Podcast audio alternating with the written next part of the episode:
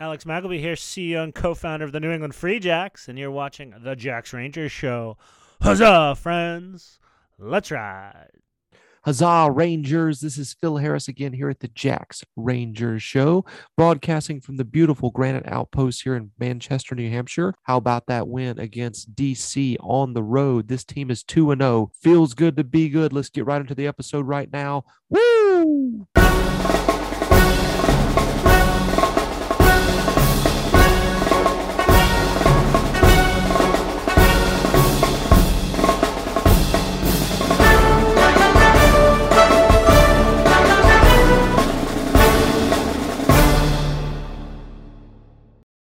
All right, Rangers, here we are. We are 2 and 0, feeling good. Now we've got to travel to the evil empire. And of course, I'm referring to Los Angeles, California against the LA Gilweenies. We will never call them by that stupid ass name that they have. All right. A lot of breakdown in this episode. I wanted to let you guys know that up front. It's a gargantuan episode. We've added a new segment, and I'll explain that in a moment. But I did want to mention um, our only sponsor, of course, the Jacks Rangers Show merch store. You can find our merchandise at jacksrangers.com forward slash store. Saddle up and head on over there. Purchase yourself some merchandise prior to the first home game for the Free Jacks, which is rapidly approaching at this point. We're hoping for a fo- a four and O, or as Chris Lind, aka Bozo, would say, foe and O run to get there. And that's not out of the realm of possibility, of course. But super excited about the episode super excited to play LA to see our team be tested in that way with uh, quite the road trip and quite a team that they have to play for sure. So the breakdown is going to be like this in terms of the lineup. First, we'll have our interview with Ranger John Elsnau, great friend of the show. I'm sure he'll be listening to this and smiling. You know, we really appreciate John interacting with us on social media. He's he's been an awesome Ranger from day one. We appreciate him very much, and I really enjoyed my time talking to him. Next up, so Dave and I broke down the DC review. We talk about, you know, who got MVP, all that fun stuff. And then we will have the LA preview with Dave and I, the Outriders. And finally, we're going to have a new segment on the show here before we get you out. It is referred to as Bozo 6 Pick. And what this is, we're going to have rapid reaction with Chris Lind and myself. And also, he is going to be our main man when it comes to MLR picks going forward. So he'll give you his opinion on uh, what he thinks the uh, the the teams that will win this coming week in round four. And from there, we'll get you out of here after we close up shop. Really appreciate you listening in as always. Let's get right into it with the interview here with John Elsnau, one of our favorite Rangers. Woo! Huzzah, Rangers. This is Phil Harris again here at the Jacks Rangers Show. Got a very special guest, a New Hampshireite, just like myself. I'm an adopted son of New England. I don't care what anybody says. Uh, so this is John Elsnau. He is a old school rugger, uh, a big Jacks fan, um, and also a Free Jacks fan. So, John, how the hell are you? I'm doing great, Phil. Thanks for having me on. I really appreciate it. You're very welcome. Uh, let's get right into it. Tell us where you're from. Well, I was born in Iowa, if you can believe it, and raised in what I would refer to as the Great Lakes Midwest. Okay. And I, I went to college in, I, I, lived in the suburbs of Buffalo when I went to high school, went to college in Binghamton, New York at a state university, then lived in New York City for about six years and moved up to New Hampshire in 89. Oh, okay. And I basically, with the exception of two and a half years where a job took me to Ohio, I've been in New Hampshire since 89 and I currently live in Deerfield. I've been here for 16 years. Nice. And I forgot to crack this open. So let's go ahead and do that. Oh, yes. I've got mine too. Delicious. Um, what, what, how, how would you describe New Hampshire and just New England in general? Because it sounds like you've been all over. Well, I mean, I think people who've lived here all their lives are lucky. They don't realize what it's like being in other places. And, and there's a lot of beauty in all parts. Of, I mean, there's lots of places in the country I'd like to be, but you know, you, you go to places, it's, it's kind of like everywhere has it. You got people who haven't been anywhere. Right. And people who have been. And, and anytime you hear people, oh, I can't imagine raising a family somewhere else. I'm like, dude, you, you, you gotta like, I, I can imagine living in Hawaii. You know, I, I don't, but I mean, I can imagine it. It's like, but New Hampshire's a great place. I, I've raised my my kids here, and um, I kind of like the whole live free or die aspect of it. Yeah. I'm an outdoors kind of guy. Yep. Uh, when I moved up here, I, I lived in New York City. I moved to Manchester, where, where you are, I believe, and it's Yes. it's great. It's an hour from Boston. It's an hour from the ocean. It's an hour from the mountains. I mean, it's got so much going for it. And I just like where I live. I'm kind of, you know, out in the middle of nowhere, but really not far removed. I mean, there's no street lights. There's 400 conservation acres across the street, but I'm 15 minutes from the State House in Concord. So Awesome. Yeah. Perfect. That's great. Love- Tell, love tell us about your origin story with rugby. How did you find rugby? Well, I was always athletic in high school. You know, I did track and field. I wrestled a couple years, and I played soccer. I was a goalkeeper. And I went to college, and we were Division three school. Binghamton was a Division three school at that time. They actually had a very good soccer team. I didn't try out for the soccer team. They were, you know, in the national playoffs at the time and such. And there was some meetings for club sports. There was lacrosse and rugby, and I went to both. And I I said, you know, rugby just sounds so much more fun. And we actually, there wasn't a team at at the school at the time. There was a guy trying to start a team, and what we actually did for a year was play, practice, and play B side with the local men's team, the Binghamton Barbarians Okay. team. And then a year later, we did the whole routine with the school to get the official team. So I'm one of the founding members, not only of the Free Jacks, but of the Binghamton University Rugby Club. That's awesome. What year was that that they got started there? Um, we started playing with the Barbs on the B team in the spring of 79. And then our first official sanctioned college team was uh, spring of 1980. Incredible. That's awesome. Very cool. Yeah. It was very cool. Uh, what is your favorite memory of your playing days? You know, I played for so many years. Um, so I played from 20 years old to 55.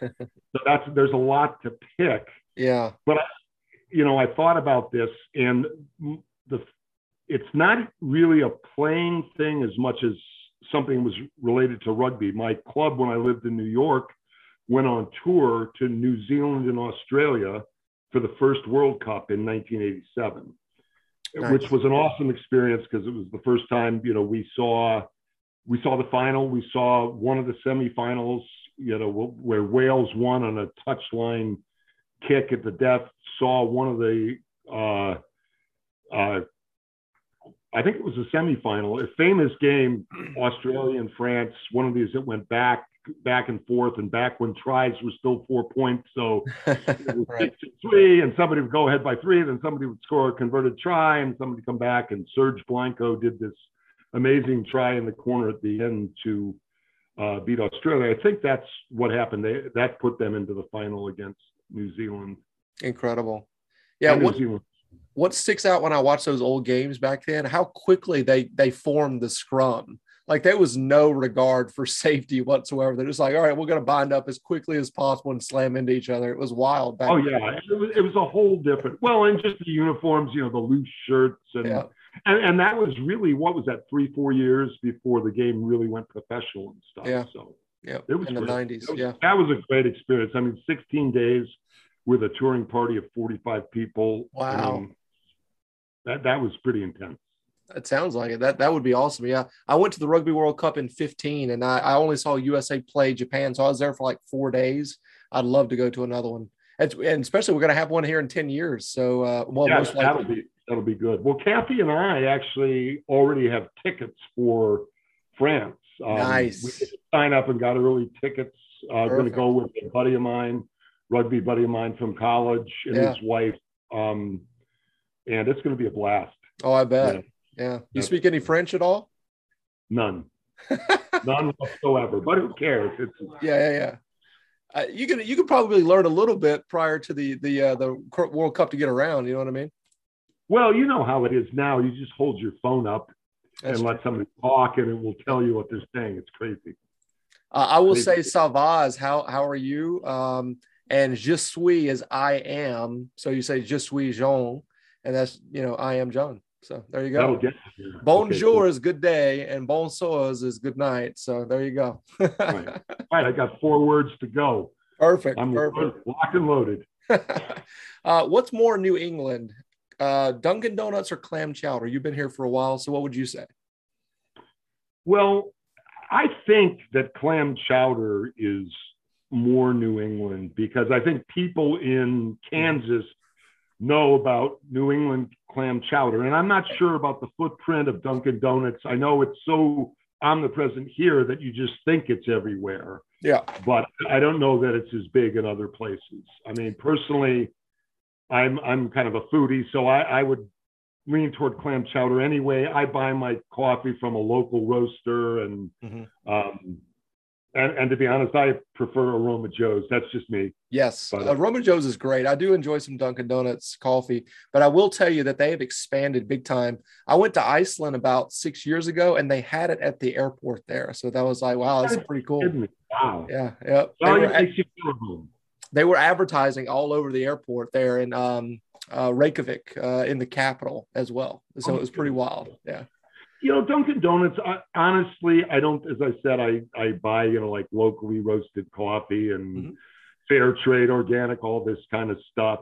Um, Dunkin' Donuts doesn't have bad coffee. If you buy their beans and make your own coffee, I just don't think they make it strong enough for my taste. I got you. you yeah, so. I, I hear that quite a bit. I hear that, that, that they don't make it strong enough for people. But uh, I'll tell you one thing: the donuts are not that great there. Once you've had Krispy Kreme it, it, nothing else no, really. No yeah, it's not as good. Well, and I saw your Facebook post about the uh, trip to the donut shop. There's, I like, I love places like that, doing yeah. that kind of thing. You know. Oh yeah. Um, let's talk about your passion for the Free Jacks. Where does that come from? Well, you know, I just I gave you that story about how how I was part of the uh, founding group of my college rugby club. Yep. And like three years ago, we went back to Binghamton for the 40th anniversary. And it was so awesome to see something that, you know, we started, didn't win a game until our third season. We played fall and spring. And okay. to see all the people, I mean, hundreds of people from different years come back. And when the Free Jacks came out, I said, what a great opportunity just to get in on that, you know, be a founding member. Like, I want to be talking to you in 15 years when the league's, or in 10 years when the league's been around for 15 years and say, you know, here, here are the Free Jacks. Here we are. We've won seven shields. Wasn't it great when we started? Wouldn't that be good? It would be. yeah, supposedly, since we're founding members, in the future, our names are going to be etched on the future stadium that they build. So that'll be something special, you know, when we come to that unveiling. That'll be awesome. I think it's great, and it's it's just a, a fun organization to be part of. I, I'm really excited about it. Very much into it. Couldn't agree more. It's the best organization in MLR. I probably said that about eight times in the past three episodes. I'm going to say it one more time there. Uh, let's talk about your first impressions or your impressions rather of the first full season of the Free Jacks last year. What did you think? You know, I thought things went really well. I mean, given the challenges, you know, remember when we started, we had the COVID issue that you had, you could only bring so many people, and how yeah. was that to do? And you know, that really was our first season with with home games, and you know, the was everything perfect? Maybe it wasn't perfect, but it was pretty darn good. I mean, Kathy and I loved it. I mean, right. I, I, unfortunately had to miss one game, and and I was I was bummed about that. I mean, I right. really we've been waiting for this. I mean, I can't wait for March 12th. Yeah, it's going to be super exciting. I mean, especially with it being the um, around St. Patrick's Day as well. So it's just going to add an extra bit of juice, if you want to say that, uh, to the whole oh, thing. It's going to be it's going to be electric, I think, there at Fort Quincy for the first home game, for oh, sure. Yeah. Absolutely. Okay. So next thing on the list here is what has been your favorite moment as a Jacks fan so far? So from the first kickoff back in uh, you know the COVID shortened season until now, what's been your overall favorite moment? Well, that, that again, that's one of those that's like asking me my favorite rugby moment for, for 35 years. I mean, there was so many good moments Yeah. to me, Yeah. and I got to give you my top three because Okay. it, and they kind of they go forward. Like the first match, the whole just the anticipation of being shut out from a year before. I mean, mm-hmm. there was just such excitement and electricity going into that. I mean, Yep. that was that was great. And then my second favorite moment was the Rooney match in the rain. I was one of those knuckleheads that sat out there for two halves and got poured on. And we played our hearts out and we went Yeah. for the bonus points. So we didn't just say, yeah, we're winning. Right. It's crappy weather. Let's go. Th- that was that was super special. But to me, the real biggest thing was our first game at Fort Quincy. I mean. You know, I, I I can't remember the particulars. I know there was we were close to the playoffs. It, it- late, we might have been eliminated by the time that game actually kicked off. Yes. So in some weird sort of way, you could say, hey, that's that's really the first game of, of the next year because we're getting on. And it was it was different. Not that, you know, the beginning of the season wasn't bad, but you you walked in there, you were attending an event Mhm. that you weren't just going to a rugby match. Right. And Right. I, I think it was a harbinger of what was going to come. And then you look at what's on the docket for this year. Yep. It's phenomenal. It's Yeah. phenomenal. So I, I think that was my big event was was the transition to Quincy. I think you've done a fantastic job with the top three there for the moments because I think most people, most Jacks fans would list off that's their top three. So I think you nailed it on the head there. And and talking about the last one being the game against Atlanta, where we were at Fort Quincy for the first time, that's the transition for this club going from you know Fort Union Point to their home for the next, you know, let's five, say five to eight years, possibly there at Fort Quincy. So yeah, it would it really gave us like the beginning and then like the transition of this club. Uh, so I, I appreciate you mentioning all three of those. Let's see here. What was what do you think of the team this year, and where do you think we will end up at the end of the year? I mean, I think the team is great. Really excited about some of the new signings. And it's funny, I, I can't remember if it was you who posted there. You know, there's so many. There's the Free Jacks, and there's the supporters, and there's Jacks Rangers, and Yep. First Regiment. And somebody said, "What do you think our record's going to be?" And I, I said 10 and six. You know, and I'm a finance guy and a spreadsheet guy, so I created a a spreadsheet with you know who we're going to win, and and, and, I, and I said we're going to be 10 and six in third place, making the playoffs. Okay. No, but I could tell you, I so I, I actually made the notes here. Um, I said we were going to be undefeated at Fort Quincy, but we were going to have a tough time on the road. Okay. be two and six. Um, so if that's true, well, that I hope I'm not right because that means we're going to lose our next six games on the road. Right. Right. But uh, and I and I actually picked by the game. I just didn't say, oh, we're going to be. You know, I I looked at the schedule and said, well, let me Right. let me think. And I, I have to admit with shame that I had had us at 0 and 2 at this point in the season. Oh, no kidding. Wow. Yeah. Okay. So I just hope that I'm not exactly the opposite Right. and end up six and ten. So I think Chris Lind uh, mentioned that we would be uh, 10 and 6. And I said my worst case scenario is that we would win 10 games and lose six of them. But my best case scenario is 12 and 4. So we're still on track for all of that to take place because we're only, you know, uh, at this point, three games into the season here coming up this week um, against LA. So we'll see what happens. But I'm highly encouraged with what's happened so far. I've said, you know, for for months now that the real reason it wasn't just the NOLA game that knocked us out of the path of the playoffs. We didn't win enough away games. And now to start the season with two away games that we've won already against decent opponents, especially NOLA from last year, they were two points away from making the playoffs. So that's a good team that's kind of going through a bad phase right now. So we could Yeah. probably see them come back and and improve. Now they're 0 and 3 right now, but that's a team that actually has more talent than what they're showing, I believe. But anyway, I, mean, my whole you. Yeah, my whole point is that, you know, we definitely, if we were the same team that we were last year, it's definitely possible that we'd have lost those first two games. So it's extremely encouraging that we've actually won those two first away games. So, I agree, and you know, it is especially sweet beating Nola because, you know, I mean, I'm maybe as I said, you know, finance guy, maybe overly analytical. Nola's the only team in our division that we didn't beat last year. That's right. At least once. Yeah. And you know, we did a good good I mean, we lost to the Giltinis, but what we we didn't we beat everybody else that we played in the West last year? Uh, that sounds right. That sounds Yeah, right. we did.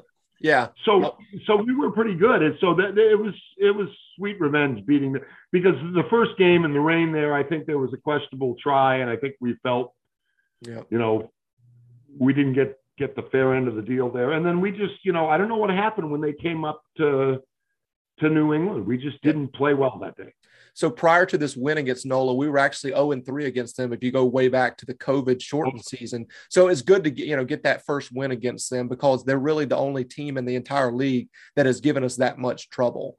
Um, when you consider all of the other uh, records against other opponents, I feel like we've beaten everybody else at least once, you know, before them. Yeah. So let's talk about uh, who has the best hair on the team. You know, right now I'm doing a little bit of a Carolina waterfall. I mean, it's it's it's quickly, you know, losing my hair pretty quick here, but Yeah. if you can see, you know, it's coming in pretty good right now. So, who has the Yeah. best uh, hair on the team, in your opinion?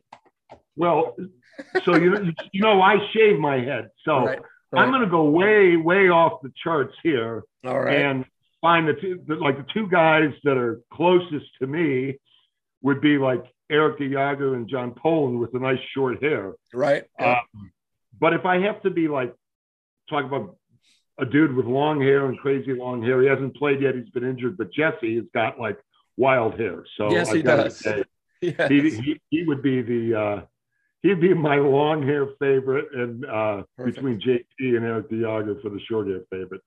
Awesome. I'd like to love to see somebody shave it down. You know, I appreciate that. Yeah, yeah, yeah, for sure. Um, let me see here. Yeah, I think you know, for me, I think it's the eagle. You know, uh, it's just those. Yeah, those- he does have yeah, I think those young man flowing locks. right. I, I, I, I, talk- was like that 40 years ago. right, right. um, so if we get to 5,000 um, donations for the uh, mass youth rugby that I'm, I'm raising right now, if we get to 5,000, the Eagle has said that he will shave his head bald.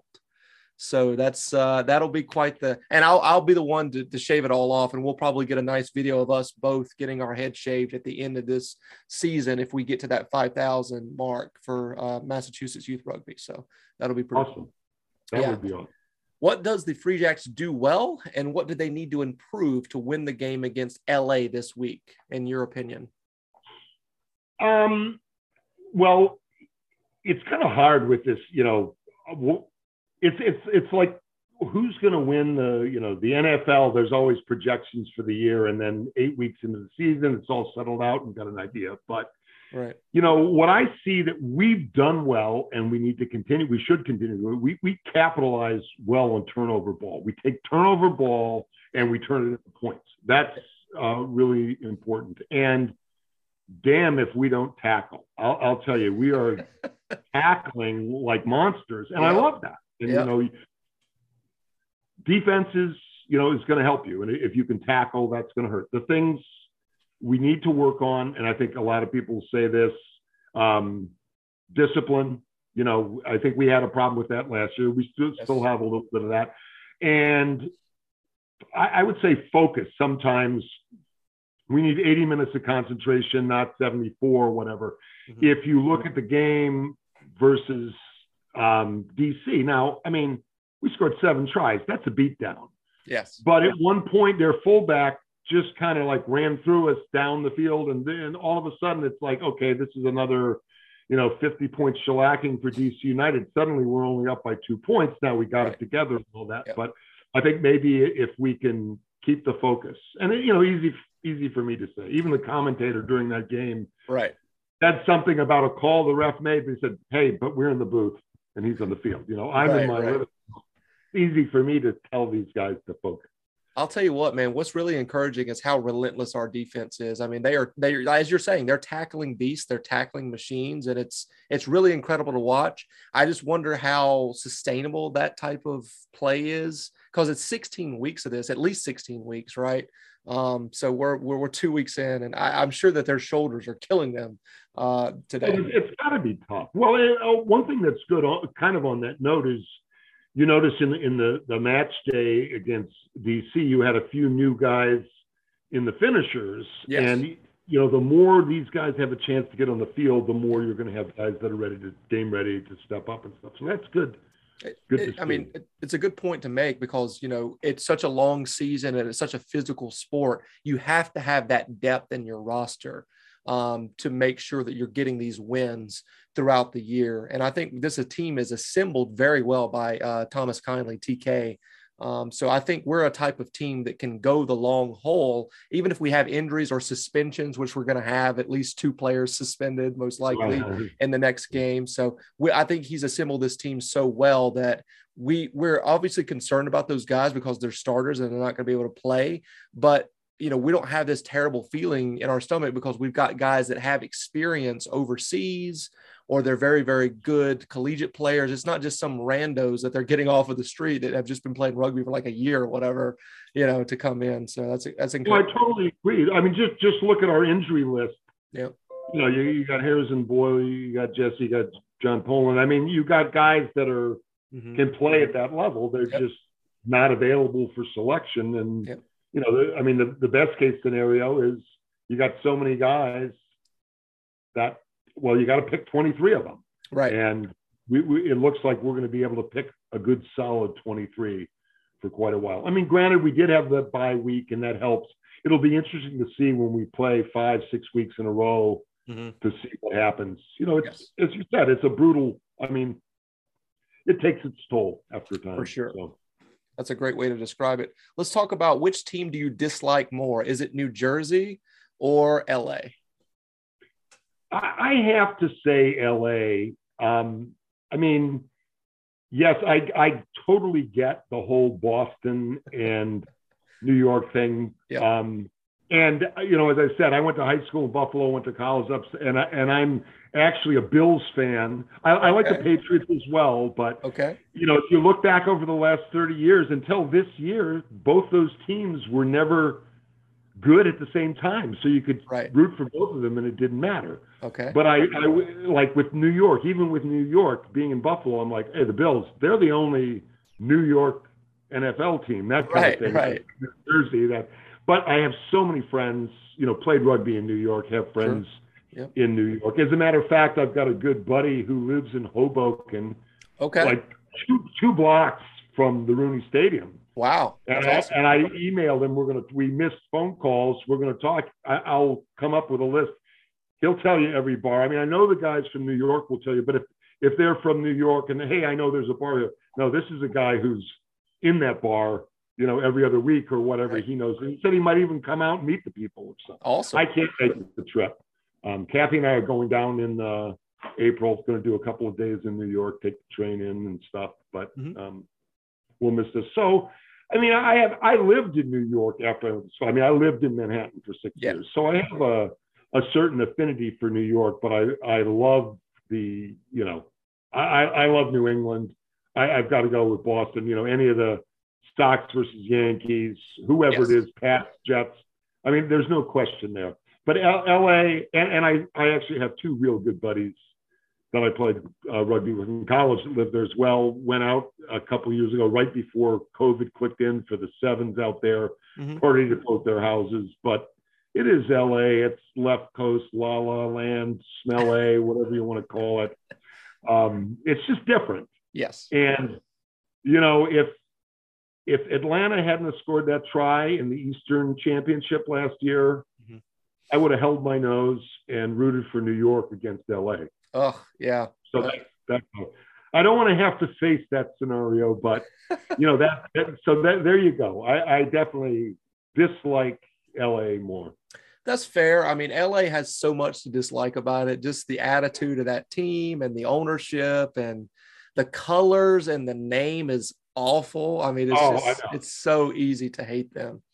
Yeah. Um, so you know, we're obviously playing LA this week at LA. It's a big, tall task for the Free to go there and get a win. What is your score prediction for the uh, for the game against LA, and why do you think it'll go down that way? Um, you know, I'm going to hedge with what I said before. You know, early in the season, a lot of things too. It's like we're not playing the 2021 Giltinis. We're Right. playing the 2022. So it's, you know, what do you got?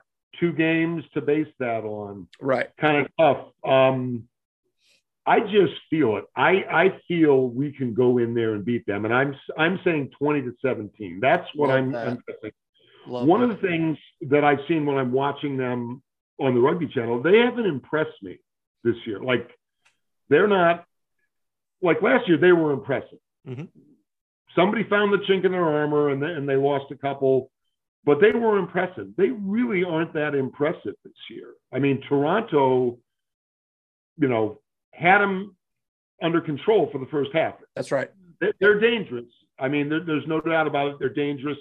Um, I just think you know they're they're they're sloppy around the breakdown and stuff like that. And I think that's one of the things we need for success is we need to punish them. Yep. When they you know when they're infringing, you know, or turnover balls, quick quick penalties, whatever we do. I think we can beat them. I mean, I, I can't. There's no way I can go into next weekend saying, "Oh, I think we're going to lose," but it's Right. okay. I you know, love we have New York the next weekend. That's not like that's a Yeah. pretty tough back to back. It really is, and it they're all away games. You know, the first four games have been away games, so it's it's got to be tough. And but that's a one-two punch. L.A. and then we've got to play New Jersey at their place as well. So it's it's a hell of a road trip. Um, I love the enthusiasm, John. I love the confidence that uh, you're you're you're saying that we're going to beat LA uh, at LA. But you're right. I mean, you're making a lot of good sense here about LA. They they're not the same team as last year. They don't look as good. Um, you know, Toronto was up on these boys at halftime in the last game that LA played, and then LA kind of took over that game and, and eventually won it. But yeah, you're right. I mean, they lost against Houston, which has been the bottom dwellers of this league. I mean, obviously the team and Houston has had a lot of turnover and they're, they're under new leadership, so the locker room was changed and all of that sort of stuff. But uh, you, as you're saying, it's not the same team as last year, and you have to look at these these guys as a different team. And that's one thing I hope the Free Jacks that are, are doing. Like you can't look at these guys and be like bedazzled by their their amazingness as champions last year. This is a different team. You can go in there and beat them. Um, it can be done. So I appreciate that. Uh, that I think you can do it. I, I'll, I, you know, I'll be rooting for it. So, oh, of course, yeah, I'll- me too. Along with everybody else. Me too, man. So before we get you out of here, I've got one word association. So I'm going to say, you know, one or two words, and I want the first thing that pops in your mind, just one word. Throw it back at me, okay? Okay. New Hampshire, The best. best. All right, perfect. Rugby, Family. yes. Free Jacks, Champs. I love it. Giltinis, ugh, Giltinis. Weenies. I agree. Woodgie, the mascot, Woodgie. Mm. Kids. Yes. Free Jacks, or excuse me, I've already said Free Jacks. This is the second week in a row that I've done this. So instead of Free Jacks, I meant to say Jacks Rangers, this little show here. Awesome. I appreciate that very much. John, this has been awesome, man. We got to have to have you on again at, some point uh, in the near future. This has been, thank, thank thank you so much for doing this. Phil, I really appreciate it. It's it's like I don't know. I mean, I'm a little older, and they I don't know if they. I think podcasting maybe is the new talk radio or something. But Right. you'd always listen to talk radio, and there Yeah. would be this guy who says, "Oh, a long time listener, first time caller." Well, you know Right. that's me. I'm uh, you know long time watcher, first time guest. Really honored and happy to be here. You know, John, you're one of those guys that have like constantly supported us since day one, like liking our post or commenting on our stuff. So, I mean, we really appreciate. It. I mean, I, you know, this has been fantastic that you're finally able to come on here with us, um, and you know, we appreciate you very much as a as a Ranger, as what, what we like to call you guys that are fans of us or fans of the team. You're a true Ranger, and we appreciate you very much. I've got one word to get us out of here. I think you know what it is. I do. In three, two, one, huzzah! Huzzah! Woo! Huzzah, Rangers. This is Phil Harris again here at the Jacks Rangers Show. We got that winning feeling. It feels so good to be good, ladies and gentlemen. Welcome back to the show here. We are doing our DC review. Of course, I got my brother here, Diamond Dave, Big Brain Dave, Outrider Dave. Dave, how the hell are you? I am doing great. It was a wonderful weekend to spend down in the Quincy, Massachusetts at the Fours with the team, watching Yes. the match. Uh, a little bit chilly, but that didn't stop anybody from turning out and having a good time. How are you doing, Phil? Not too bad, man. You know, when you when you win games, it, you know, winning is fun, confirmed, verified winning is fun. So it just makes, you know, things a little bit better for you regardless of what's going on because we we as fans have this like extension of ourselves invested in the team. You know, we're kind of living vicariously through them. So when they're doing well, you know, we're kind of doing well as well, regardless of what's going on. But yeah, uh, special appearance by you at the fours um, over the weekend there at the watch party. So glad that you were able to make it. Chris Lind and I were there, and you, of course, and, and your buddy Wes, who's been on the show as well, Wes Burho. Um, just a lot of fun, man. Again, the players coming over and showing love to us as they were walking through the door. We got to see Dougie Fife there, which is always a special uh, thing for us, of course, to, to hang out with him for a moment. And yeah, it was a great venue, um, great food as well. A lot of um, beer selections there, adult beverages. Um, so yeah, we'll see what happens with next week uh, if they stay the same place or go somewhere else. I have a feeling that a lot of us will will still be there regardless of where it is. Absolutely. All right, let's talk about. We don't have a lot of Free Jacks news at this point because we're recording this late into the week here.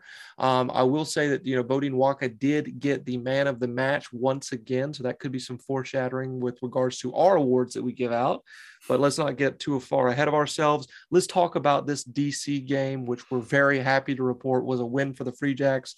Let me break it down with my scribbled notes here. We're kind of throwing it back to the first couple episodes of the show.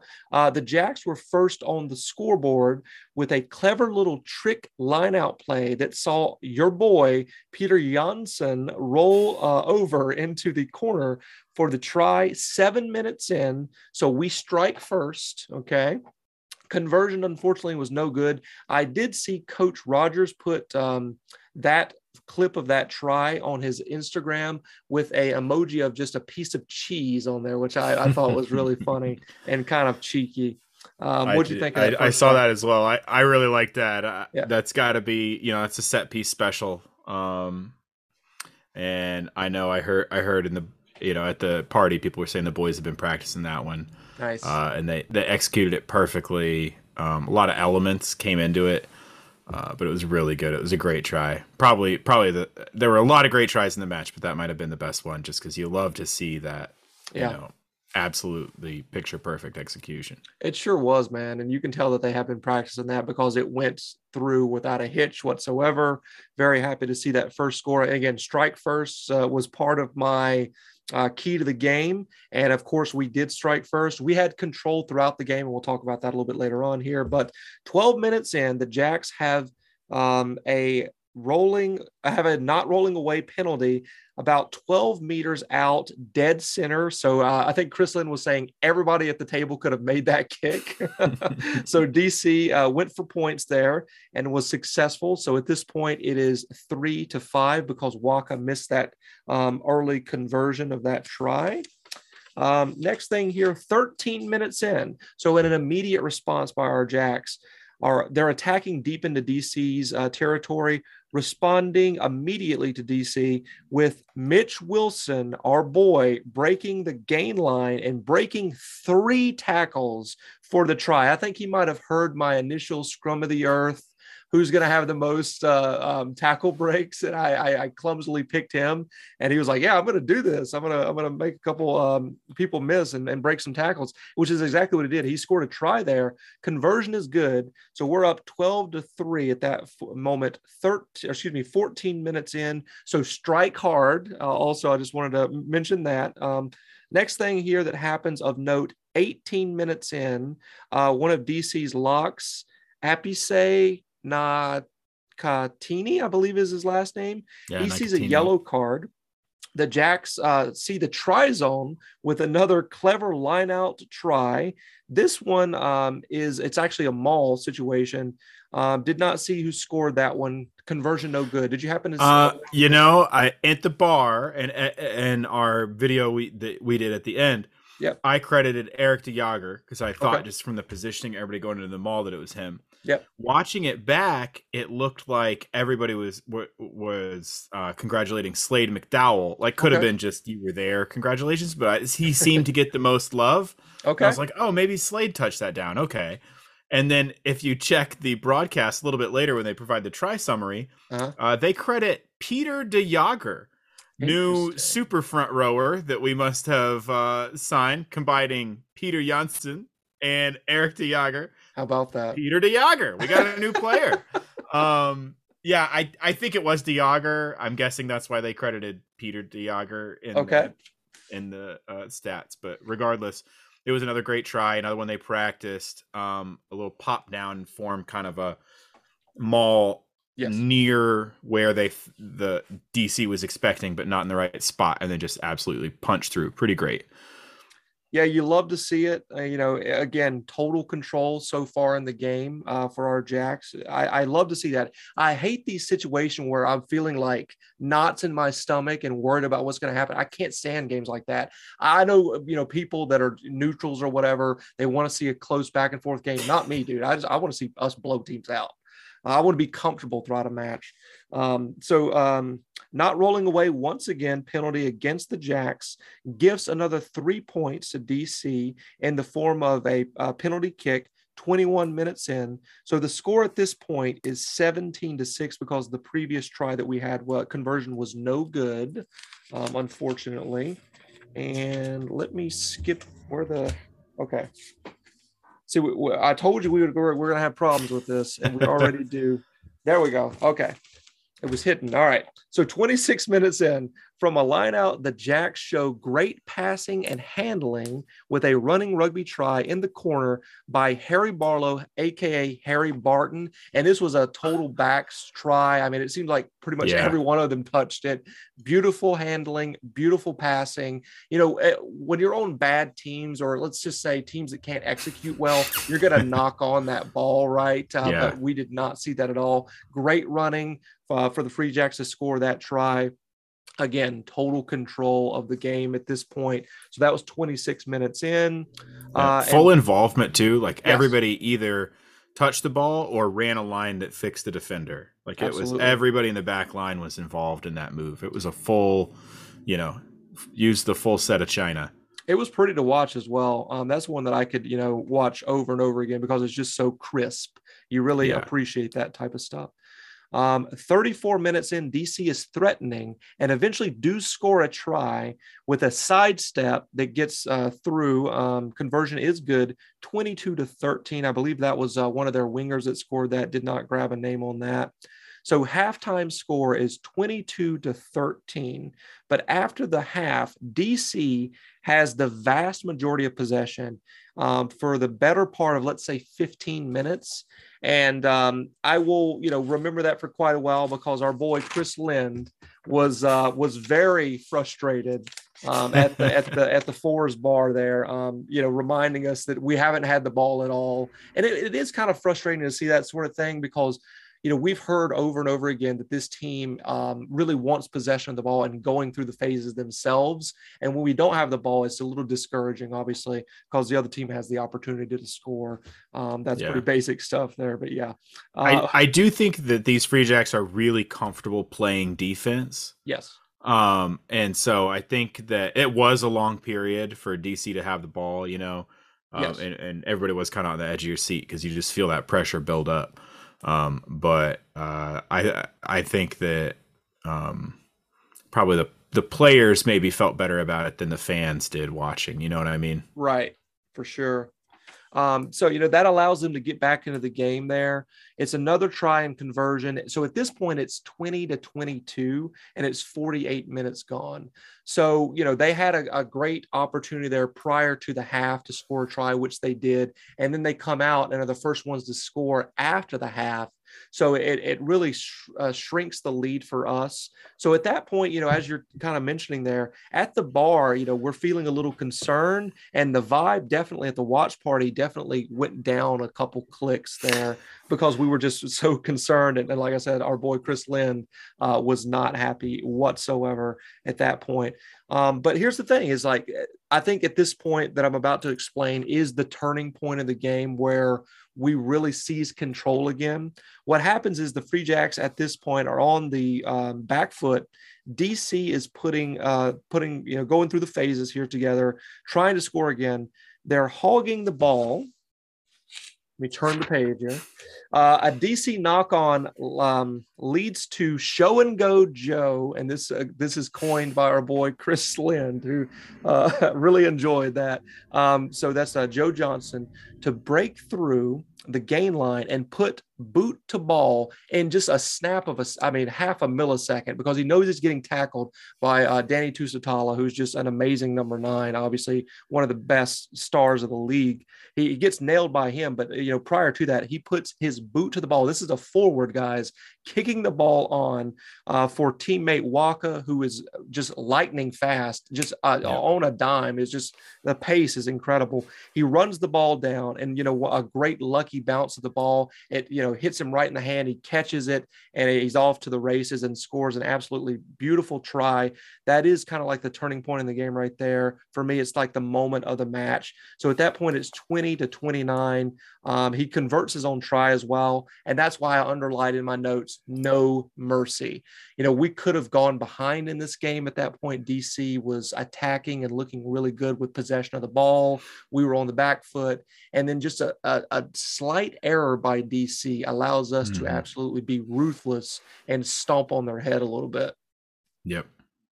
Um, DC trying to attack 60 minutes in. Um, and at least I can't even, again, we're back to the problem of I can't read what I wrote down. What happens is there's the try that takes place. I believe it was one of the wingers for DC. Hey, no, here's what happens. So there was a lazy offload by one of DC's players when they're attacking moving forward. And this allows Harry Barlow, he offloads very well to a lightning fast Waaka once again, who scores his second try of the game two tries in a row off of turnover ball. Conversion is good, 36 to 20. That's the nail in the coffin for DC's hopes in the game. I mean, the, the, the margin is too far at that point for them to get back into it. Uh, you know, some things take place after that point. I believe we scored another try. In the highlights, it doesn't show this. And here's my only kind of like objection. Oh, interesting.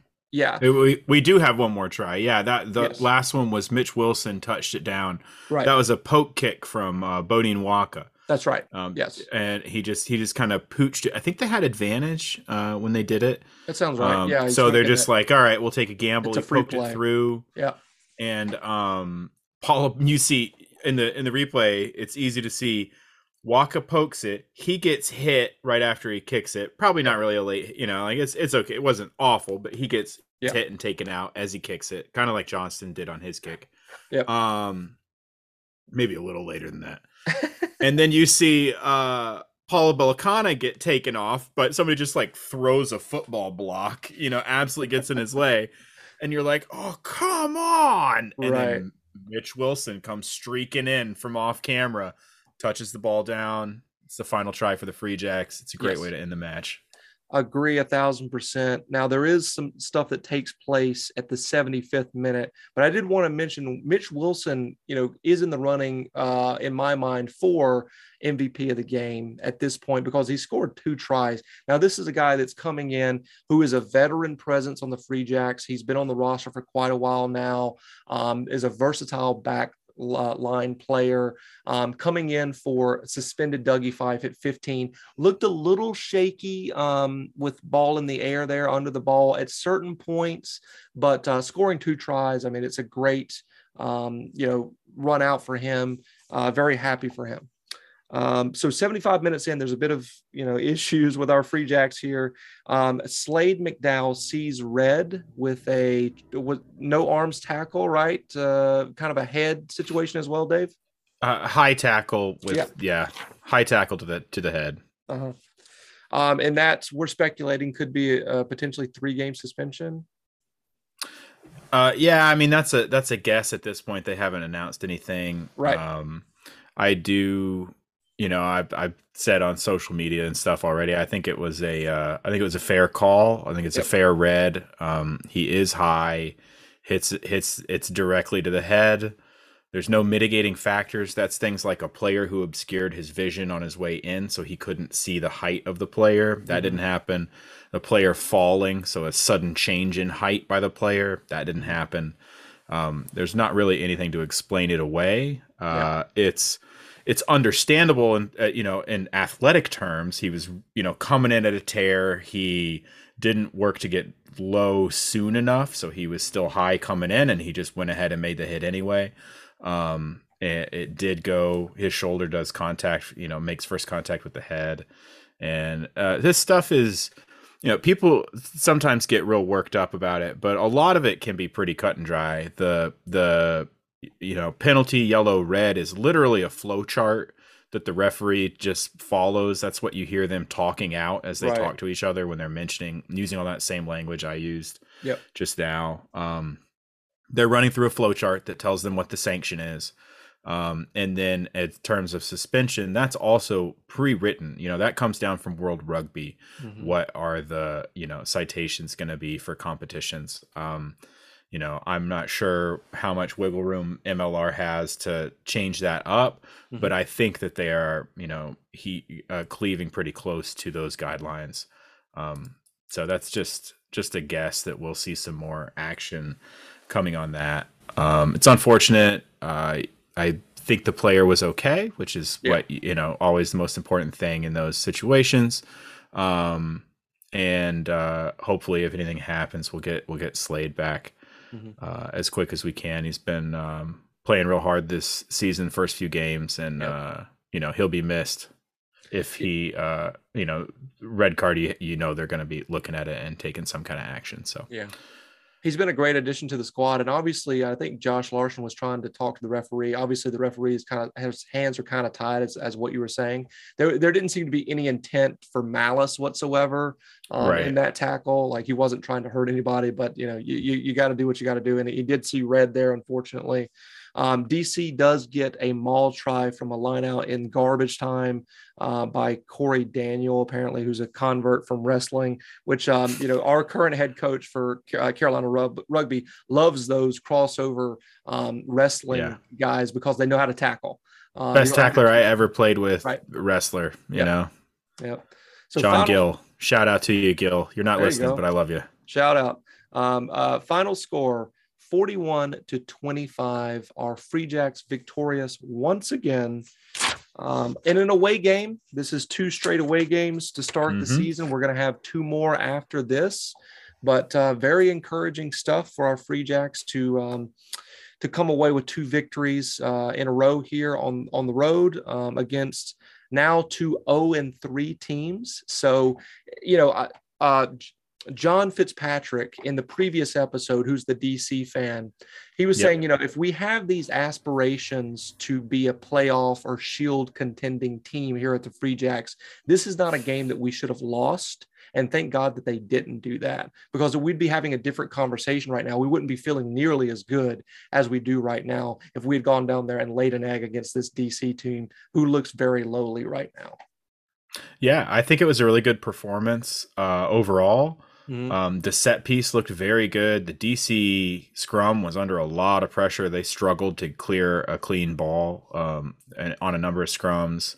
Um, Free Jacks got a couple scrum penalties.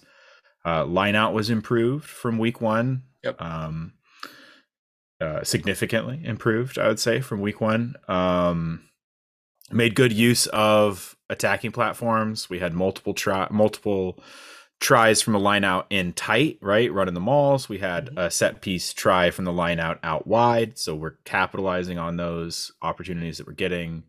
Um, Wilson did a great job stepping in for Dougie Fife. Yep. Um, all the subs look good. Mills was a nuisance around the rucks. Um, I noticed that on the second viewing, particularly.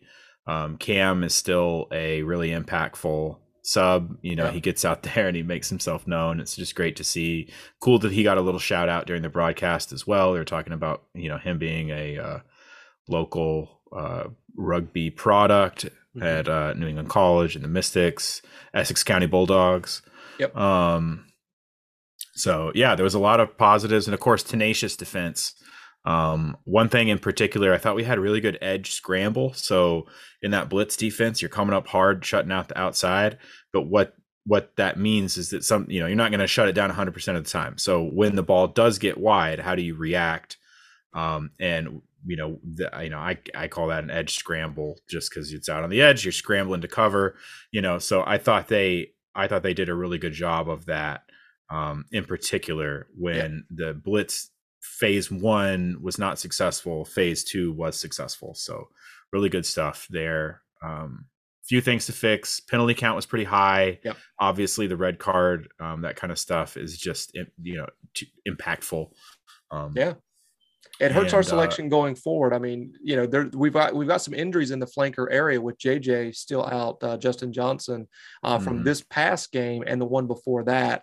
So, um, right. and just Jesse, who know we don't, you know, we don't know who will be ready, you know, yes. next week and moving forward. But right.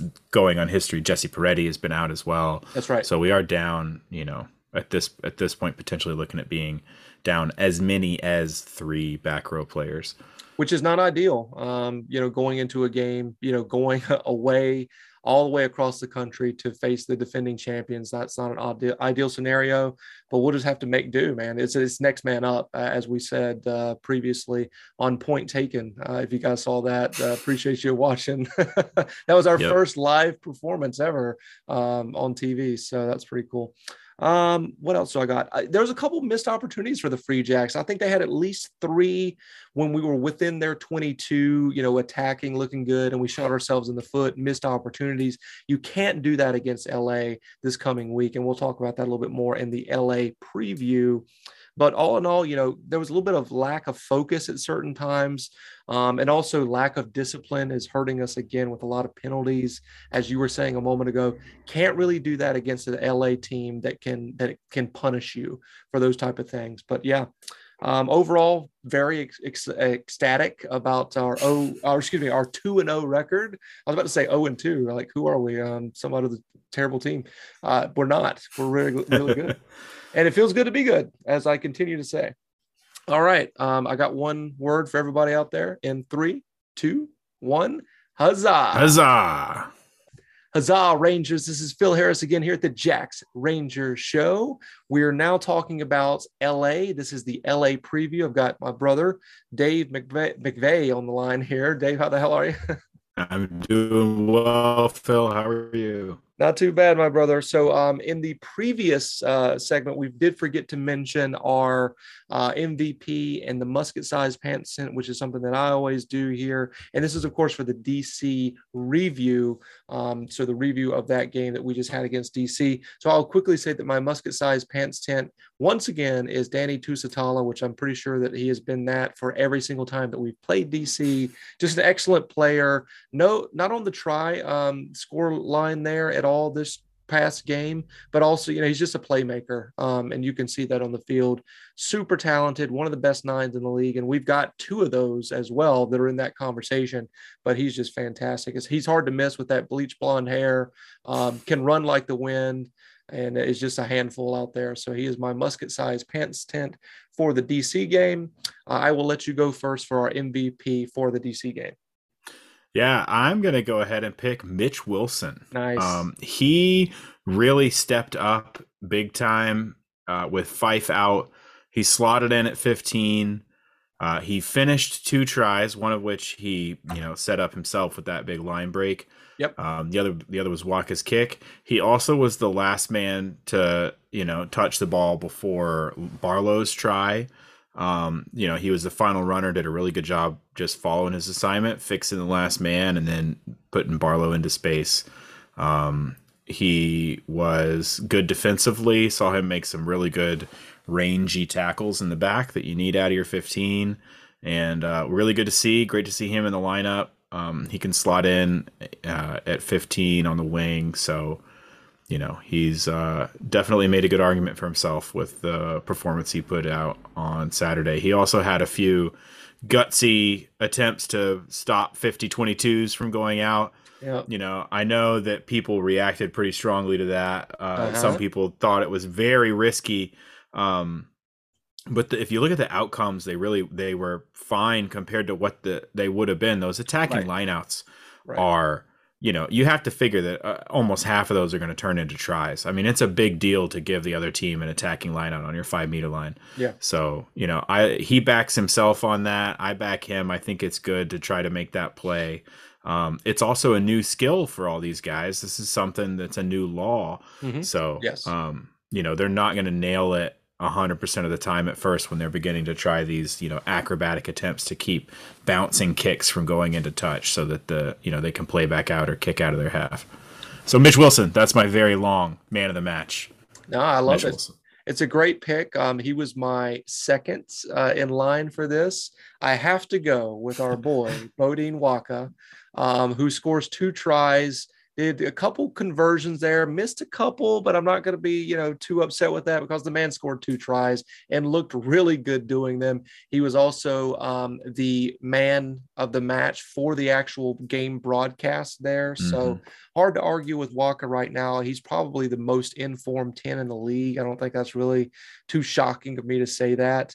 He is one of the best, that's for sure. And I'm glad he's a free jack. We're so lucky to have him for sure. Absolutely. He was also DC. They pick a man of the match in their home matches. Yes. They gave him a big old bottle of scotch. Way to go, Beaudein. You Yeah. got some whiskey. Could be worse, right? I mean, there's Yeah. worse trophies that you could get for sure for that award. All right. Um, let's talk about the LA game. So this is kind of the elephant in the room, right? On the schedule, you're looking at it when we first get it, and it's like, okay, we've got NOLA, which could be a problem. DC, man, not so much. And then it's LA. And then after that, we've got New Jersey, and they're both away games. So our Free Jacks have to go across the country to LA, the defending champions, um, the team that is assembled like an all star team from, let's say, 10 years ago in Super Rugby, right? Um, just to be nice to those guys down there. Um, it is, I think, unarguably people's least favorite team if they had to pick them all across every MLR market. If you're pointing at one team and saying, I don't like them for XYZ reason, it is LA. Uh, that is why that we on this show, well, specifically me, not you, uh, call Yeah, them not the me. evil- I kind of like them, but I know you do. Yep. fair points all around. Yes, Uh, they are the evil empire. And that is the name of this particular episode. It's Evil Empire because that is who we're facing this time around. So this is the LA preview once again. Um, I just wanted to mention at the beginning of this. So we first played NOLA and we talked about them having issues with depth on their roster. And that kind of sh- shown in the games that they've played so far, including the ones um, with uh, our Free Jacks where we won that game. And then we played I'm- DC just last I'm week. laughing because I think I know where you're going with this, and I love it. Go, keep going. All right, all right. And then we played DC um, and beat them last week. And they had questions of depth on their team. You know, they had some really good players that have, you know, flown the coop there in DC for greener pastures. And they were replaced with guys that, you know, are not household names, don't have a lot of rugby experience at this level. And on their roster, if you look at it, you're like, you kind of have to squint your eyes and say, who the hell are these people? Um, but that is not a problem with LA and that is a strength of their team is you can look up and down their roster and see potential rugby all rugby hall of famers from world rugby's perspective like matt giteau um, the guy is a household name in the southern hemisphere rugby uh, unbelievable player and there's a couple of other guys like that on that team right um, so they don't have an issue with depth they're well assembled um, it's kind of like a, a, retirement home for rugby players over there in LA. Um, so that's my first concern is we've played two teams and beaten them that have had depth issues, but not LA. What's your first thoughts? Yeah, uh, I agree hundred percent. Um, I literally wrote down in my notes the problem with LA is that no one sucks. that their whole team's really good. Um, it doesn't mean they're unbeatable. They're very beatable. Yep. But you got to execute against a team like that. Um, you run through their roster, and I mean, it's really, really ludicrous. Hanco Germishuys, Yep. Ben Lesage, uh, uh, DTH Van der Merwe, Yep. um, John Ryberg, Christian Rodriguez, Mhm. Christian Potvin, Billy Meakes. All these guys could you know, start on just about any MLR team, and we haven't even gotten to like Matt Giteau, Harrison Goddard, uh, Charlie Abel, prop, one of my favorite players, obviously. Um, you know, Angus Cottrell. Uh, it like the list goes on. Um, yeah. th- they have a lot of athletes who can beat you individually with freak athlete, yep. right? And it demands technical execution from all the players for 80 minutes. It's not that they're unbeatable, they're just a high demand team to beat. They demand a certain level of consistency and performance if you're going to beat them. Free Jacks 100% can produce that. Um, I, I think it's actually a pretty good matchup for us because I think we've seen the best way to beat LA is to hit them in the mouth, you know, and, and really play hard nosed defense and not let them hit that gain line uh, too hard and not let them run, you know, the great set piece uh, stuff that they're going to run because you just get in there and jam it up. Yeah. Uh, Free Jacks can do it. Uh, it's going to be, I think, a really entertaining match. I hope you're right about that. I don't want to see this LA team you know, just whooping our butt for 80 minutes. I don't want to see that at all. I do want to see a competitive match because I think it will come down to that. I, in the previous, you know, segment, I said I would much rather see a game where we're just in control the whole time. There's no question about who's going to win the game because right. that's less anxious for all of us, right? As Free yeah. Jacks fans, I don't think that's going to be this type of game. And I hope it's not the reverse where LA is just whooping our butt for 80 minutes. That's not fun either. Um, you know, I wanted to mention here that LA looked really slow against the last team that they played, or they they they came out slow, I should say. That was against Toronto up there in Vancouver, uh, British or British Columbia. I think it was in Langford, but let's not be too technical about it. Um, they completely shut them down in the second half. That is uh, LA um, shutting down Toronto. That is in the second half. Toronto didn't score a single point. It's as if LA woke up and said, okay, we, we've had our fun here. We've lost our opening game. Everybody thinks that we're not as good as we were last year. Let's turn the screw a little bit here and turn it on. Uh, and they certainly did. LA's defense has a lot to do with that. Everybody talks about their offense being so good, and they are, but their defense is right there too. And it kind of goes under the radar.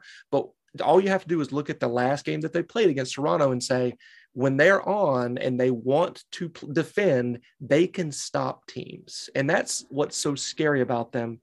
I will say this real quick before we jump into anything else this is not the same LA team as last year. And that's mm-hmm. that's a trap that we all of us as fans, or you know, if you want to call them experts, the guys that get paid to do this, we all fall into this trap of saying, look at the squad last year and let's talk about that squad last year as if they're this squad this year, especially with these early games, because we just don't know what to expect. We can only go based on what we've seen previously. But here's the deal, Jack. Like this team, although they are still very good, they have shown they they they shown weaknesses compared to that team last year. And what I mean by that is they lost to Houston in the first game of the year, where we expected LA to come in here and just blow everybody out, blah blah blah blah blah. You know, eventual champions, all of that stuff. But Houston said no, no, we're we're a team that can show up. And here's how they did this, real quick, Dave. So I wrote down how did Houston beat LA. LA was very ill disciplined in the uh, the first part of that game. Three yellow cards in the first 30 minutes. Now that's kind of more on LA's part, not how Houston beat them. But you know, Houston was super physical in that game. They punched them in the mouth. Um, Houston took advantage of LA's um, mistakes. And I can't read what I wrote here, but which led to penalty kicks essentially. So, you know, Houston got a lead. And because of LA's mistakes, they capitalized on that on that and kind of played like international, more tactician rugby and said, okay, we'll take the easy three points here and extend our lead. And they were able to sustain that throughout that game. And that's how they beat LA. What's your thoughts on that? Yeah, I, I agree. Um, I think that uh, one thing that we should keep in mind is that last season, LA had a pretty robust preseason down in Hawaii where they had camp and preseason matches. Mm-hmm. And um, they did not have that, to my knowledge, they did not have that this year. They were, you know, had had kind of a short preseason like everybody else.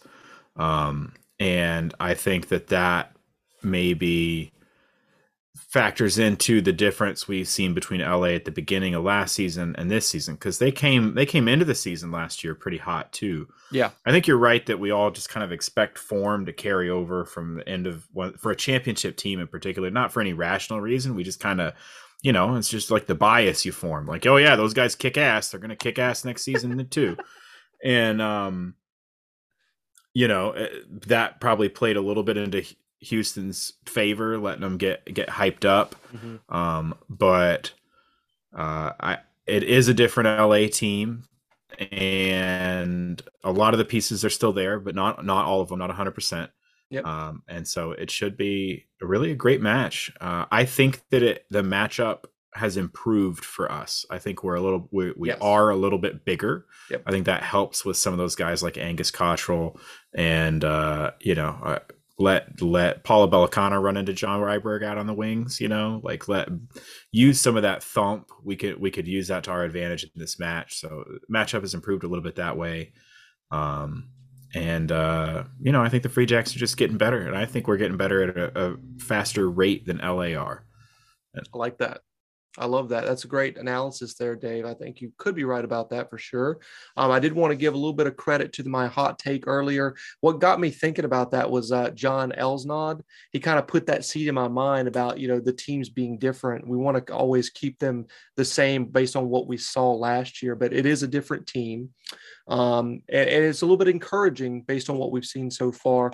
They're not completely unstoppable, as is you know they started that way at the beginning of the year last year. I think they finally lost a game uh, to New York was that first loss, but prior to that, Yeah. people were talking about oh this team's going to go undefeated. Um, so all of that nonsense is not continuing over because Houston helped us out quite a bit there. Uh, and by us, I mean the entire league that doesn't like LA. Um, let me Right. see. Yeah. so, um, secret uh, LA fan here. Uh, what would your, be your key to the game uh, Uh, for this LA match? Yeah, my key to the game is is you actually alluded to it earlier. Beat them in the penalty count, specifically because lineouts are so deadly in this league. Uh, maul defense is just very challenging. It's hard to execute. Um, you know, it, it's a lot easier to form and, and push them all than it is to stop them all. Um, and you really have to minimum, not to mention the the back line set piece that you can run off a full line out. You know, as we saw the Free Jacks do uh, down in DC. So you have to minimize how many of those shots you're giving the other team. So beat them in the penalty count, keep them from having too many of those deep lineouts where they can, uh, you know, really set up a threat to score. Love that. Fantastic, Dave.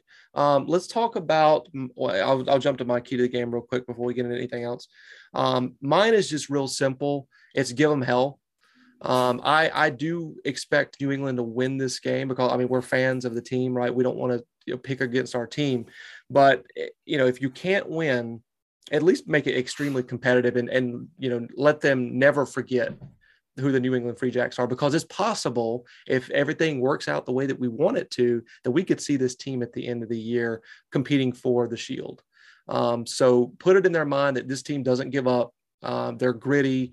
They will whoop you at every phase of the game. And even if we lose the game, give them hell. Don't let them ever forget who the New England Free Jacks are and what that means. Uh, you know, in terms of uh, what you know rugby, other than just the catchphrase, uh, be competitive in all aspects of the game.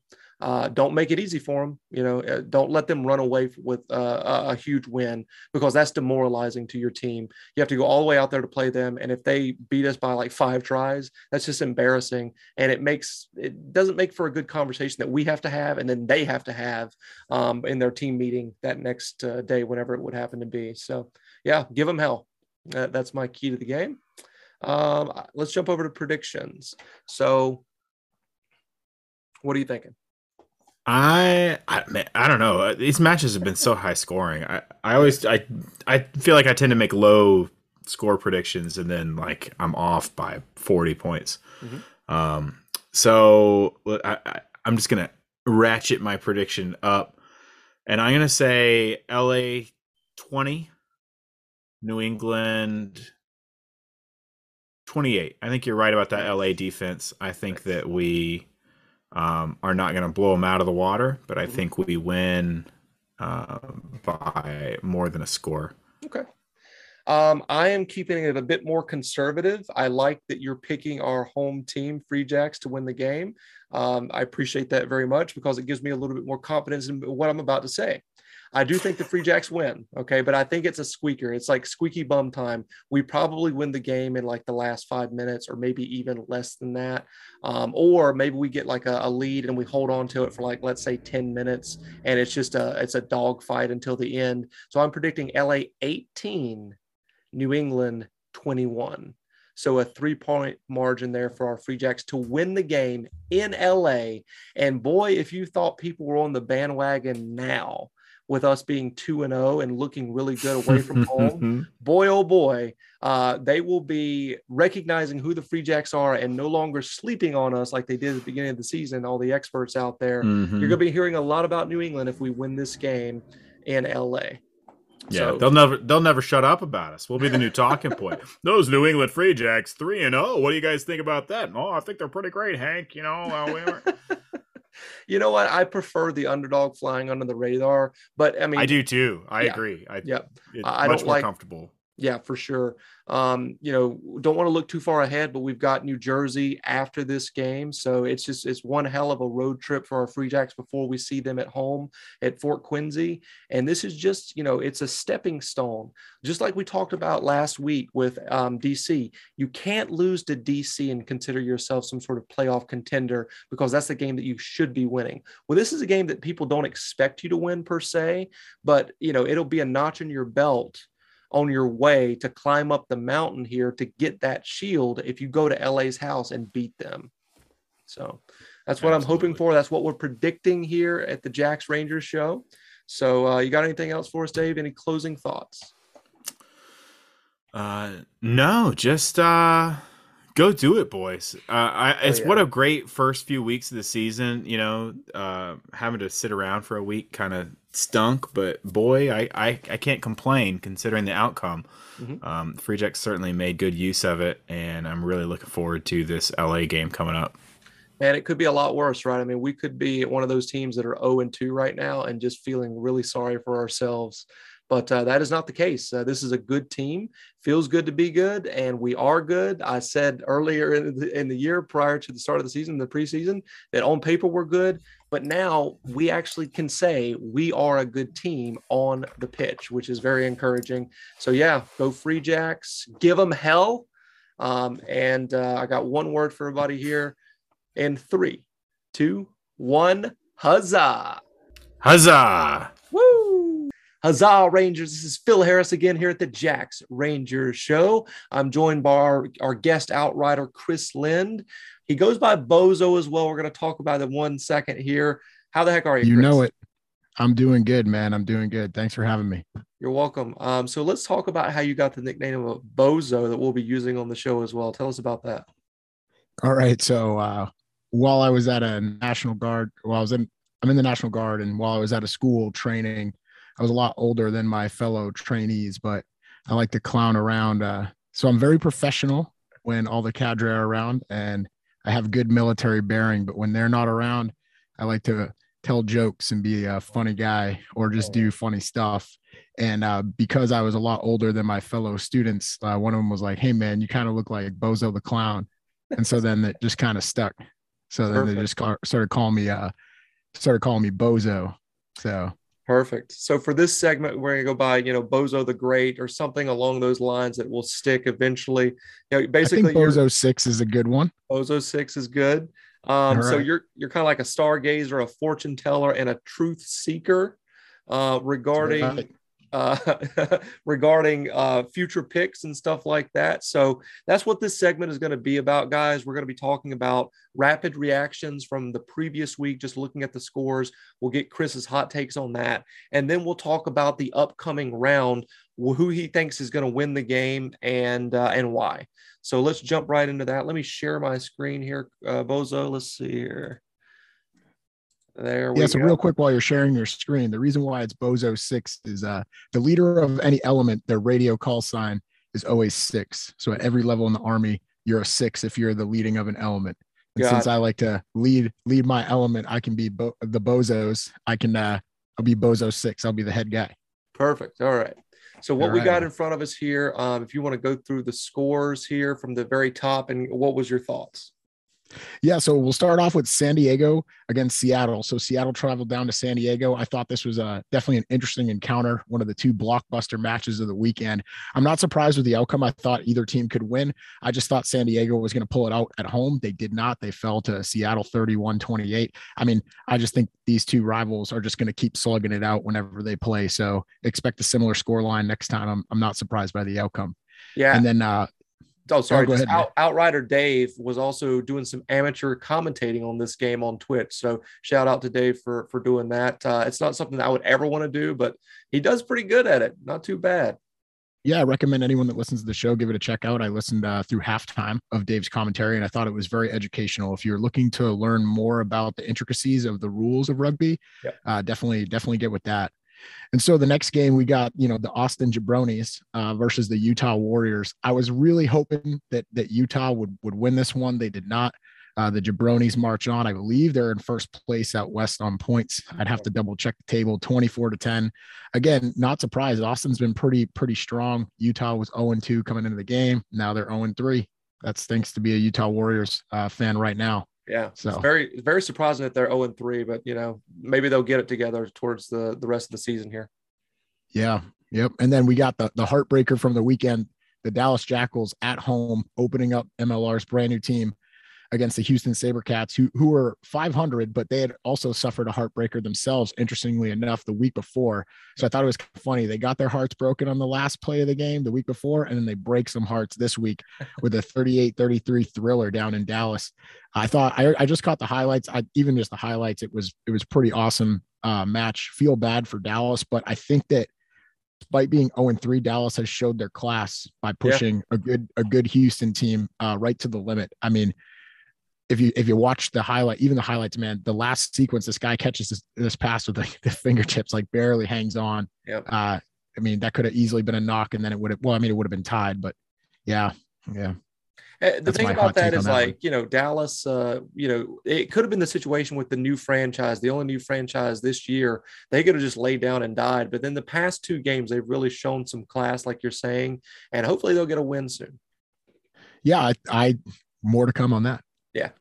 Yeah. I have a hot take for that. All right. uh, next match we got, you know, I think this was another, um, this was a shocking for me. I did not see Nola Gold going 0 3 at the gold mine to start the season, Yep. but that's exactly what's happened. Uh, they were in an absolute dogfight with Toronto. I actually watched uh, most of this match. Um, it was basically punch, counter punch, and then knockout blow. Um, Toronto went up early, jumped all over them. Nola fought back, and then were in control of the match. And then, unfortunately, with a couple of minutes left, they they committed a penalty, and Toronto banged it over the uprights and held on for the win. Uh, very impressed with Toronto Arrows. I think that they're the sneaky one and two team. I think they're a lot better than that one and two record they've played. So they've played some pretty tough opposition. So expect more good things from them from the Arrows. Arrows up, as they say. Yes, arrows up, as they say. I know you're you you like that team. Of course, you're a Free Jacks fan, but I know you're you have a soft spot for Toronto in your heart there. Um, yeah, this team is better than they've shown previously, and I think you know once they are able to play in Toronto, or at least in the very least in um, Ontario, we'll see the more wins from them for sure. Definitely, definitely. And then the next match we had, you know, this was the other uh, Titanic struggle. This one out east between Rugby ATL and uh, Rugby New York. So both start the battle of the rugbies, I guess. Uh, the really, New Jersey. Yeah. Yeah, we'll get more on this, but it's uh, the Hoboken semifinalists. Uh, Yes. That's a hot take right here. I'm gonna coin that one. So anyway, um, I thought that this was another outstanding match. I watched all of this one.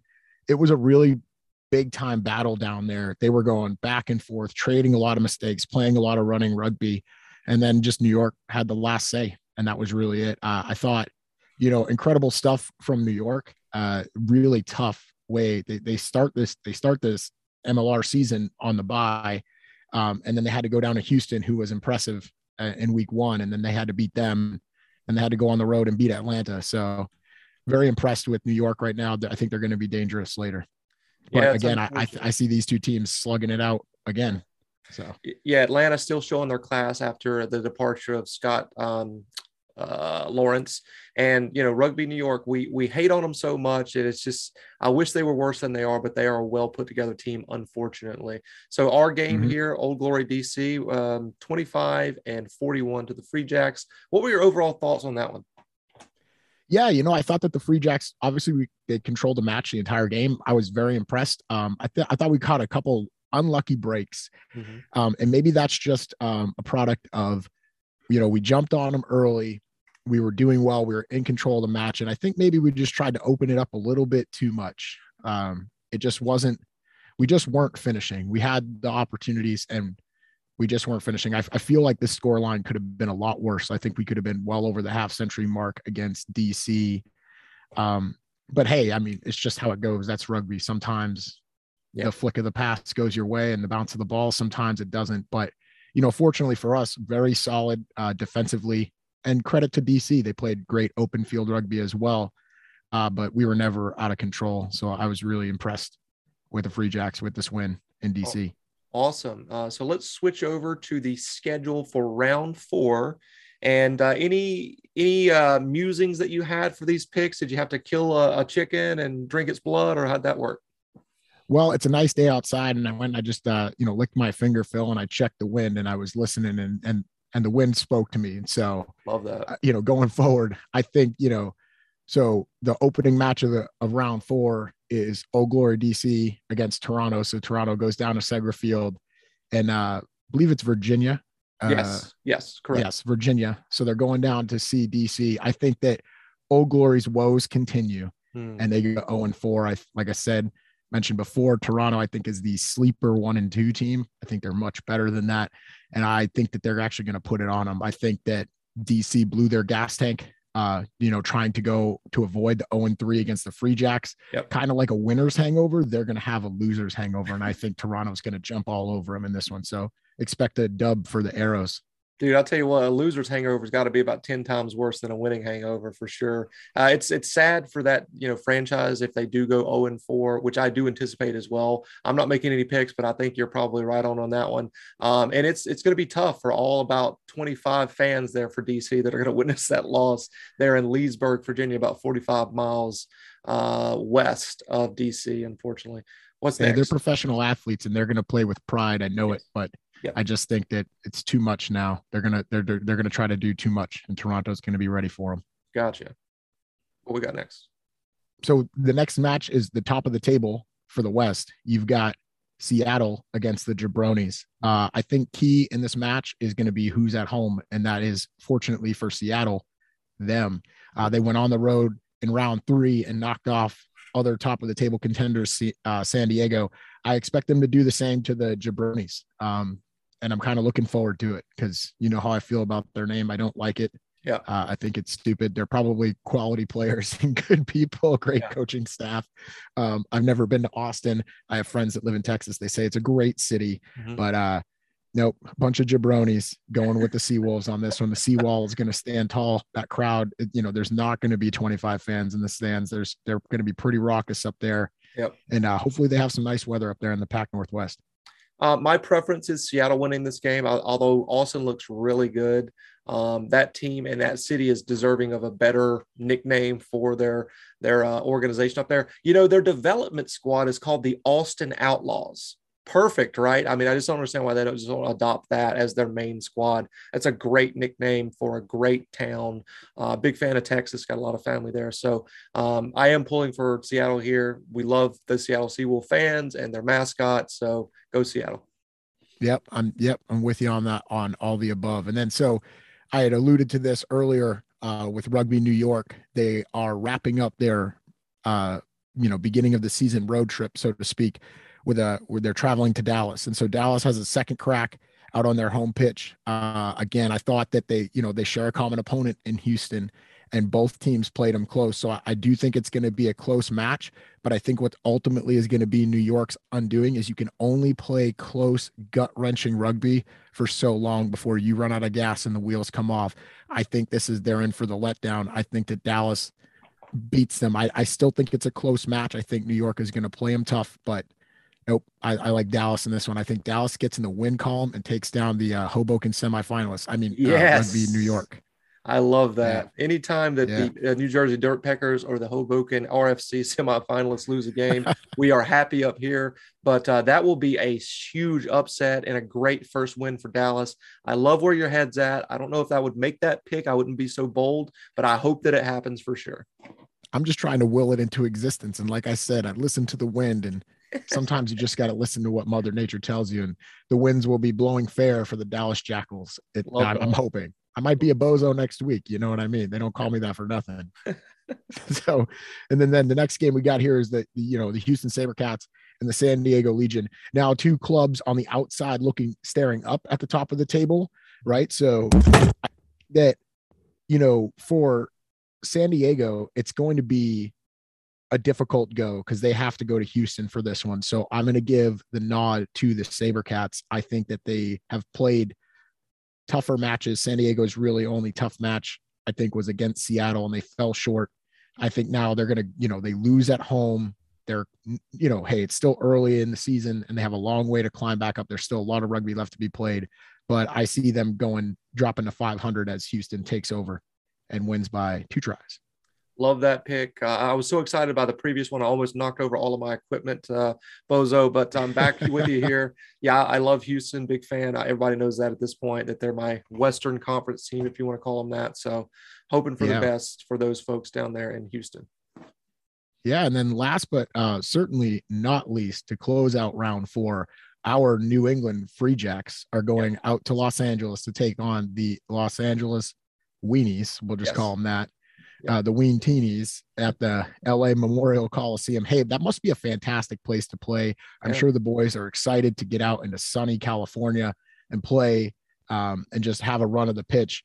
You know, I think that everyone says that LA is the flashy team. Uh, they're last year's champions. Um, it's Los Angeles, so you know our boys are coming out of the cold. They've been working hard down at uh, what do they call it, the Mint Yes. or something like that. Yeah, so they've been working hard down there at the Mint, and I think that we are going to put it on them. I I'm also going with a very surprise of the week here. I think this is going to be a shootout, but Los Angeles is going to fade, and the hardworking New England Free Jacks are then just going to keep their foot on the gas, close the door, and run away 49 24 winners. Woo! But I one point in the that, match, it will be like, you know, 30 something. Yeah. It'll be 28 21. It'll be close, but then New England will pull away as Los Angeles struggles to keep up with them. Man, I don't if think that happens, flashy as we think.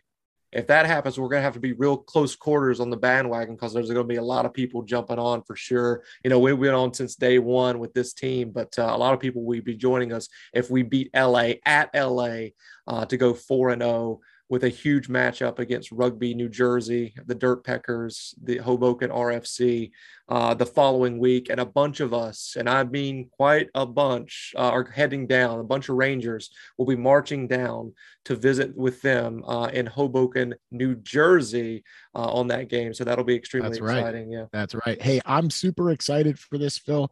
This this Giltini's match, they're they're not the only ones that are flashy. We've shown flash in the forwards, we've shown flash in the backs. Yep. We have players that can do it all. Show and go Joe off the right foot, notably with a great one hop scooper from Beaudein Waaka. Like we got we got the mojo. We're two and oh, zero. Got the mojo. Three and zero, baby. That's I what I'm love calling. it, man. And and speaking of the devil, Scott Ferrara just sent me a message on Facebook, so I'll have to check that out after the recording here. I think he probably heard us talking uh, crap about uh, New Jersey, and so he, you know he, he wants to give us a little bit of crap. So yeah, man, uh, appreciate you uh, joining us here. We'll do this on a weekly basis going forward here um, with your uh, round four picks and rapid reactions to previous week's games. Yeah, I appreciate it very much, Chris. You got anything before we head out? Yeah, when you close out a conversation in the army, you always end it with out. So I'm gonna go Bozo six out. Huzzah. Huzzah! All right, Rangers, tell us how we did. Send us an email at the at gmail.com. Interact with us just like John Elsnau does on social media. Make sure you're liking our graphics and uh, commenting on anything that we're posting. We would really appreciate that. It really helps with our engagement, as Rugby New Jersey is well aware. This day in American Revolutionary War history, we took a a day, uh, a week off rather from that. I kind of forgot to do it last week, so I apologize, guys. Hoping to have that watch party information sometime soon for that Free Jacks game on Sunday against LA. The past two times that we've done that, it's been super fun, guys. So if you haven't been to a watch party hosted by the Free Jacks yet, make sure you come out because um, the players that did not make the trip will be there. Myself, including Chris Lind and possibly Dave as well. You'll see us out there, the Rangers hanging out. It's just a good time to have a beer and hang out with friends and meet new friends of the Free Jack and uh, yeah, have some good food too. So yeah, let's jump right into the American Revolutionary War history on this day. In American Revolutionary War history in 1777, George Weedon was promoted to Brigadier General, Virginia Regiment of the Continental Army. The Revolutionary War quote of the day I wish to have no connection with any ship that does not sail fast, for I intend to go in harm's way. And that was one of the greatest uh, badass Americans of all time, Captain John Paul Jones. So appreciate you guys uh, joining us here once again for the Jacks Ranger Show. If you enjoy the show, tell a friend that might be a Free Jacks fan or just a rugby fan in general. They may not be aware of the Jacks Ranger Show, so let them know today. Um, if you can give us a five star rating, we would appreciate it on the platform that you listen to this on, whichever one it is. So thank you for being awesome, and we'll see you on the other side of Tuesday of next week, most likely. Have a good one. Be safe there. Saddle up. Let's ride. Beat LA and go free jack. Huzzah! Woo!